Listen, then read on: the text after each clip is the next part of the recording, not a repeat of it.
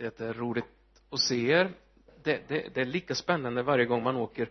Liksom det är alltid nya ansikten som dyker upp så här man kommer. Eh, kan hälsa från min familj också. Det, det är söndagsskolfest i, i, i Vara. Så Sara och Bernadette, de håller till där just nu. Ja, det är ungefär just nu. Ja. Ja.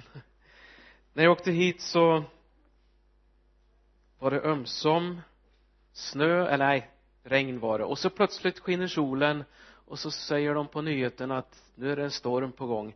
Det är nästan lite som, som vår tillvaro är nu. Att det, det, är, det rör sig så mycket och så snabbt i tillvaron.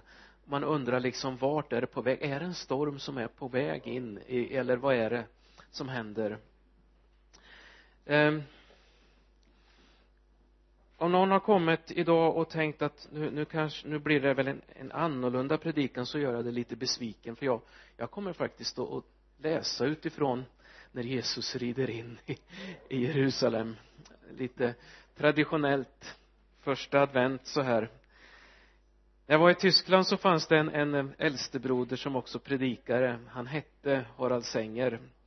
Han fick flytta hem till Herren när han var ute och joggade för ett tag sedan.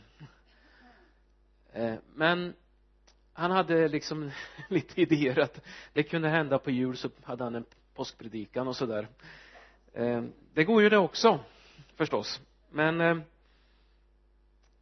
den här gången kände jag att jag ville gärna få läsa om när Jesus rider in i Jerusalem.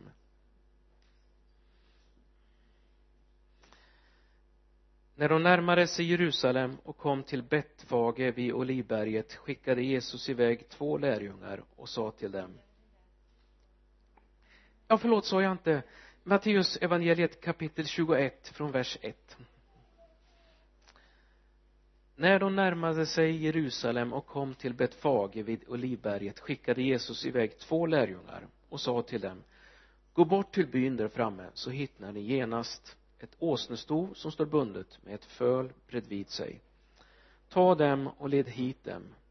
Om någon säger något ska ni svara, Herren behöver dem, men han ska strax skicka tillbaka dem. Det hände för att det som sagts genom profeten skulle uppfyllas. Säg till dotter Sion, se din konung kommer till dig, ödmjuk och ridande på en åsna och på ett föl, ett lastdjurs föl. Lärjungarna gick bort och gjorde så som Jesus hade sagt åt dem. De hämtade åsnan och fölet och la sina mantlar på dem, och han satt upp. Många i folkmassan bredde ut sina mantlar på vägen. Andra skar kvistar från träden och strödde dem på vägen. Folket ropade, och folket, både det som gick före och det som följde efter, ropade. Hosianna, Davids son! Välsignad är han som kommer i Herrens namn, Hosianna i höjden. När han drog in i Jerusalem blev det stor uppståndelse i hela staden, och man frågade, vem är han? Och folket svarade, det är profeten Jesus från Nasaret i Galileen. Många gånger annars när det drar ihop sig till ett advent så har jag väl tyckt sådär om, ja, nu ska det smyckas för advent och allt det där. Men jag kände lite annorlunda i år på något sätt. Eh, på något sätt så kände jag, advent, Jesus kommer till oss. Det kändes lite som att, visst det vill jag säga, men jag vill också visa det. Jag ville sätta upp en adventsstjärna i, i, i fönstret. Och det är inte bara liksom av tradition, för det är ju lite gulligt att ha så här i advents- och novembermörkret så att det lyser upp. Det är väl fint det också. Men för mig blev det på något sätt något mer. Den här, ja, det borde det kanske ha varit tidigare också, men, men för mig blev det extra klart den här gången. Det här sätter jag upp därför att jag väntar på honom som har kommit men som också ska komma. Det liksom är på något sätt något vi vill göra tillsammans i vårt hem. Att vi, vi tror på honom som lever och som ska komma tillbaka en dag.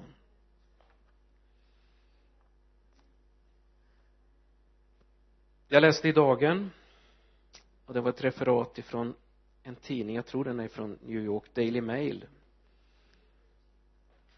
De skrev om något som hände där i en kyrka, Holy Child Jesus Church i Queens. De skriver om en kvinna som de har sett på en övervakningskamera, som ett par kvarter bort ifrån kyrkan köper handdukar. Hon bär på ett litet barn. Sedan går hon, förstår man, till kyrkan. Det här är mitt i natten, omkring klockan ett. De ser på övervakningskamerorna. Det går in en kvinna med ett litet barn. Och så ser man också att hon går ut utan ett barn. Hon eh, har uppenbarligen lämnat barnet inne i kyrkan. Det var där det var hyfsat varmt. Det var där hon anade att någon skulle kunna ta emot det lilla barnet. Hon la det i krubban, virade in det i handdukar och gick ut. På morgonen kommer hon åter tillbaka för att förvissa sig om att barnet har blivit omhändertaget.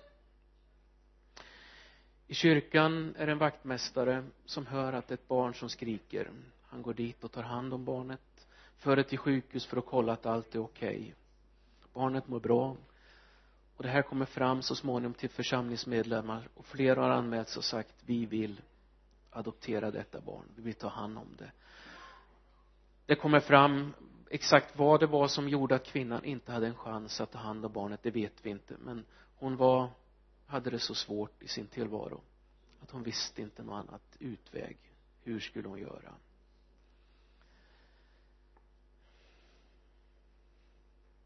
Advent, ankomst. Jesus träder fram. Vad gör vi med honom?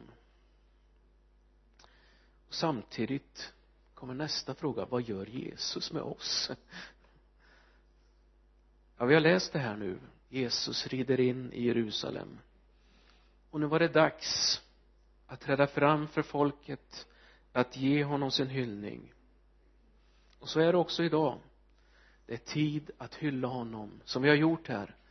Det är liksom hör till människans inre, och det hör till det samspelet med Gud som vi är skapade till. Att hylla honom, Jesus som kommer till oss. Men också i det jag berättade nu, i händelsen i New York, tycker jag ger ytterligare ett perspektiv. För vi läser i Matteus arton och fem, står det så här: och den som i mitt namn tar emot ett sådant barn tar emot mig. Och här kommer de två stora uppdragen fram i vår tillvaro, vad jag kan förstå. Det är att hylla Jesus, ta emot honom när han kommer till oss på olika sätt. Och det är också att vara med att ta emot Jesus när han kommer till oss ibland behövande människor. Det kan vara ett barn, det kan vara så många. Och jag vet ju att det är precis det ni lever i här. Mer än de flesta. Och båda de sakerna handlar om att ta emot Jesus. Och det var precis det här också som Jesus talade om i sin programförklaring i, i Lukas evangeliet kapitel fyra och vers arton. Herrens ande är över mig, ty han har smort mig till att frambära ett glädjebud till de fattiga. Han har sänt mig att förkunna befrielse för de fångna och syn för de blinda, att ge de förtryckta frihet och förkunna ett nådens år från Herren. Han rullade ihop boken och gav den tillbaka till tjänaren och satte sig. Alla i synagogan hade sina blickar riktade mot honom. Då började han tala till dem och sa: idag har detta skriftställe gått i uppfyllelse inför er som hör mig.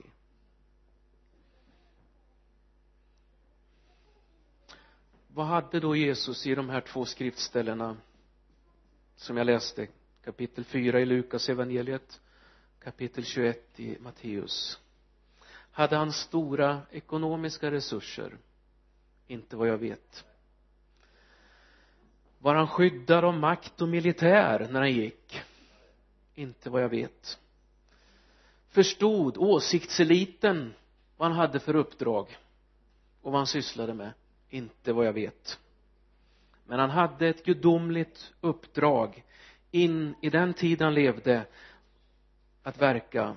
Han hade ett tilltal från himlen. Han var smord av helig ande för att tala ut det som Gud ville göra in i den tiden, också det som skulle göras fram in i vår tid.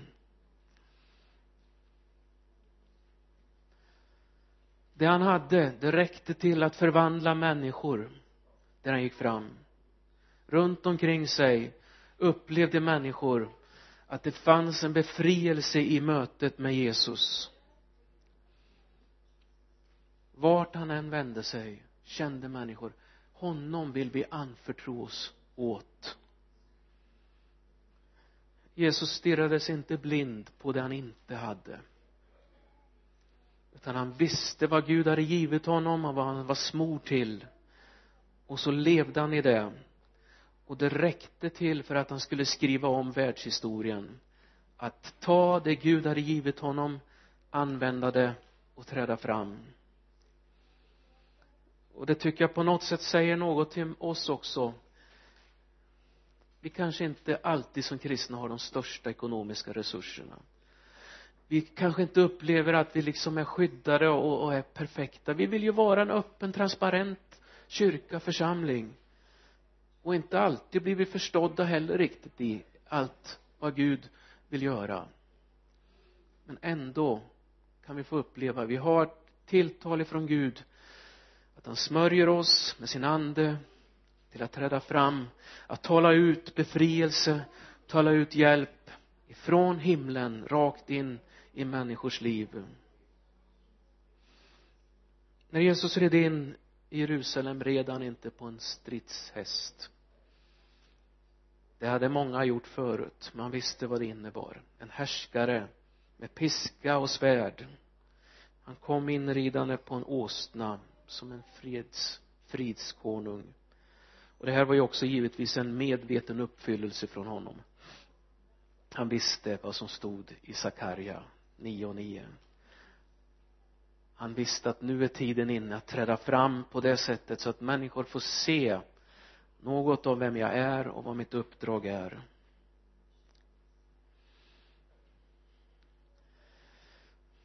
Och så kommer ju den där åsnan igen här då. Något har den ju att säga givetvis. Det var ett föl. Och åsnan hon fick gå där vid jämter. Jesus skulle uppenbarligen rida på fölet vad jag förstår. Varför skulle stoet gå med? Jo, jag tror att det här unga fölet behövde någon som gick där vid sidan. Som var erfaren och som gav lugn och trygghet. Och här finns det också två sidor i det vi lever i. Du som är erfaren, du ska se ditt föl. Du ska se den som är ung. Du ska ge trygghet. Och så ska du se till att det här fölet får gå och bli använt av Jesus på ett fantastiskt sätt.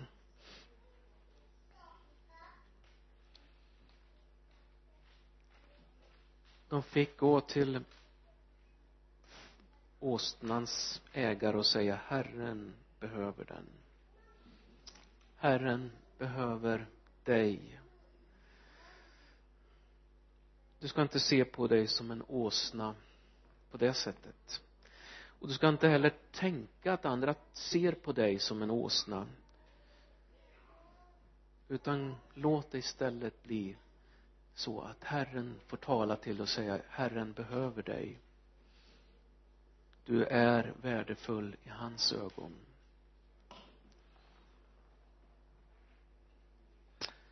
Så står det också att man la mantlar och la på åsnan.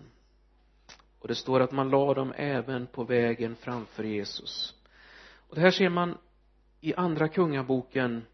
Att när Jehu hade blivit smord till kung så bekräftade man hans liksom kungavärdighet med att lägga ut mantlar framför honom. Andra kungaboken kapitel nio, vers tolv och tretton.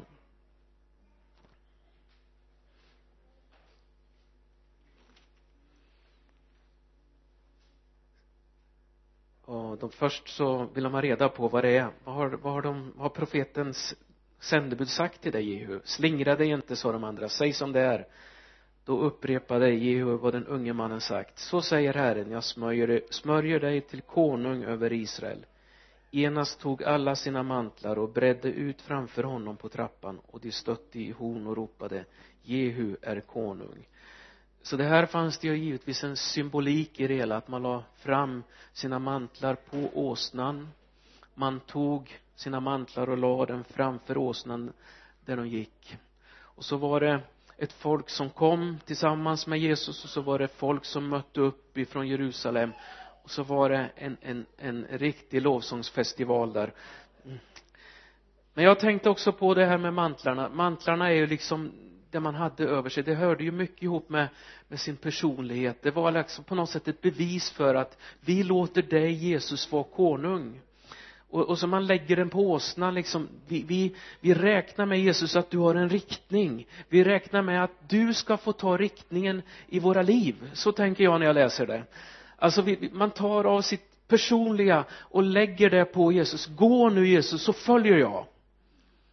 Ena utmaningen. Och den andra utmaningen att lägga dem på, på marken där, där Jesus skulle gå fram. Alltså att öppna sig. Jesus kom, ankomst, advent. Kom, du får träda in. Du får träda fram på det sätt du vill. Du får göra vad du vill i mitt liv. För det du vill göra, det är gott, det är bra. Och så tog man ju också, som det stod, palmkvistar och strödde det framför. Man, man hyllade Jesus. Man gjorde sitt val i det tillfället. Jesus trädde fram. Vad, vad, vad gör vi med honom när han trädde fram? Vilka val väljer vi? Ska du säga, ja, jag vill vara som den åsnan som säger ja, ja. Jag står till förfogande.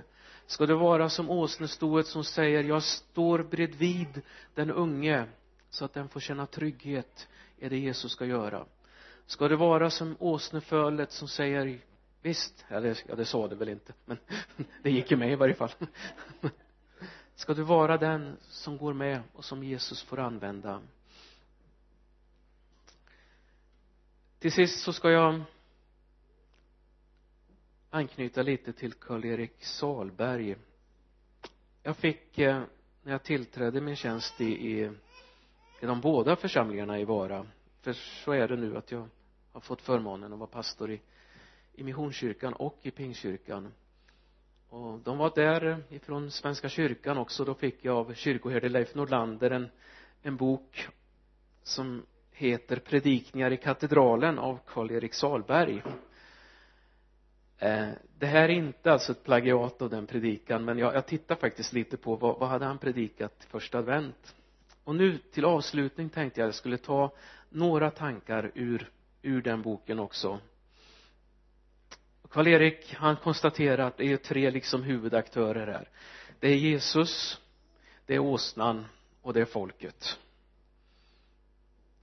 Men han säger att i vår tid, istället för Jesus har det blivit mister religion. I vår tid, istället för åsnan, har det blivit kameleonten. Och folket som hyllare har blivit den tomma, tysta kyrkan. Och han ställer frågor om, har man gjort Jesus bara till en av de andliga vägarna? Jesus är ju visserligen bra. Men... det finns ingen synd som ska förlåtas. Det finns inget behov av en försoning. Fastän det givetvis finns ett jättestort behov av det. Jesus blir i den moderna västvärlden en måhända sagofigur som kanske har levat. Det blir liksom bara en religion bland alla andra. Han talar om åsnan. Kameleonten har den blivit. Han utgår ifrån Kai Munk, som blev mördad av nazisterna nittonhundrafyrtiofyra. Och Kai Munk hade sagt, kyrkan har en gång i tiden kallats lejon. lejonet av judastam som trädde fram. Eller också som en pelikan som ger blod åt sina ungar. Eller ett får. Men aldrig har kyrkan kallats en kameleont, sa han. Som viker sig för omvärldens tillfälliga åsikt. Och så levde Kai Munk. Han stod fast ända dit tills det kostade allt. Och så säger han också om den tomma, tysta kyrkan. Att det där med kameleontkyrkan, den blir ju intressant, ointressant och tandlös och flummig. När mister religion rider in. Det bidrar inte till någon sång, till någon tillbedjan. Det blir tyst. Det är ingen som orkar med det. Det är ingen som vill ha det. Men lösningen, säger han, är: peta ner mister religion. Sätt upp Jesus. Upp där. Det är Jesus som ska rida in. Ta bort kameleonten. Se istället åsnan, den envisna, ödmjuka, tjänande, tålmodiga som säger: Herren behöver mig, jag står till förfogande. Då tror han, och det tror jag också, då kommer folket tillbaka. När Jesus får rida in på det sätt som han vill, när han får träda fram, då kan sången börja. Då kan det ske någonting i vår tillvaro, i våra liv. Och det är min önskan att när vi nu ska fira advent, att vi ska ta emot Jesus som knackar på vår dörr. Och förstå att allt det han sa då i hans programförklaring som jag läste om människor som ska kunna uppleva frihet. Att ska vi ta emot honom på det sättet. Men också ta emot honom som vi sa här. Som han sa, att den som tar emot ett litet barn tar emot mig. Tillbedja, betjäna. I en orolig tid, vad gör vi med Jesus? Ja, vi har val att göra. Jag vill tro på honom, jag vill leva för honom. I en orolig tid, vad gör Jesus med mig? Jo, han kommer till mig och till dig. Så vill han ge oss av den kraft vi behöver för en tid som denna. Han vet precis vad som sker. Han är inte drabbad av panik. Men han ser en trasig värld. Han ser de som är sargade. Och jag, jag kan inte låta bli att säga. Jag, jag har, vi får en tidning från Naturskyddsföreningen. Ja, och det stod det så här: det finns någon särskild plats i helvetet för den bilfabrikant som som låter elva miljoner bilar spy ut för mycket avgaser. Och sen vet jag, nu är jag ute efter proportioner, jag säger det, det är fel att göra så. Och sen vet jag liksom bötesbeloppet och kostnaden som för Volkswagen som det skulle bli, man talar om tusen miljarder människor eller kronor för det som de har gjort. Och så ställer jag det liksom bara i relation till elva miljoner bilar, tusen miljarder. Jag ställer det i relation till vad som sker i Syrien, hela Mellanöstern. Det är mer än elva miljoner människor. I Sverige, Ungern, vilket land du än vill ta, så ställs frågan: hur mycket får det kosta? Jag har inte hört någon summa på tusen miljarder för det. Någonstans så finns det en Gud som vill ta emot Jesus och som också ska låta oss få känna ett patos för vad som är rätt och vad som är fel. Att ta emot en av dessa mina minsta, det är att ta emot mig. Amen. Jesus, du kom för att ge frihet åt de fångna, Herre. Du kom Du var smord av kraft och du hade tilltal från himlen in. In i en trasig och osäker värld då. Och jag är helt övertygad om att du vill säga samma sak idag. Du vill tala om rättvisa. Du vill tala om befrielse. Du vill smörja ditt folk idag. Att ta emot dig men också att betjäna på det sätt som du vill. I Jesu namn. Amen.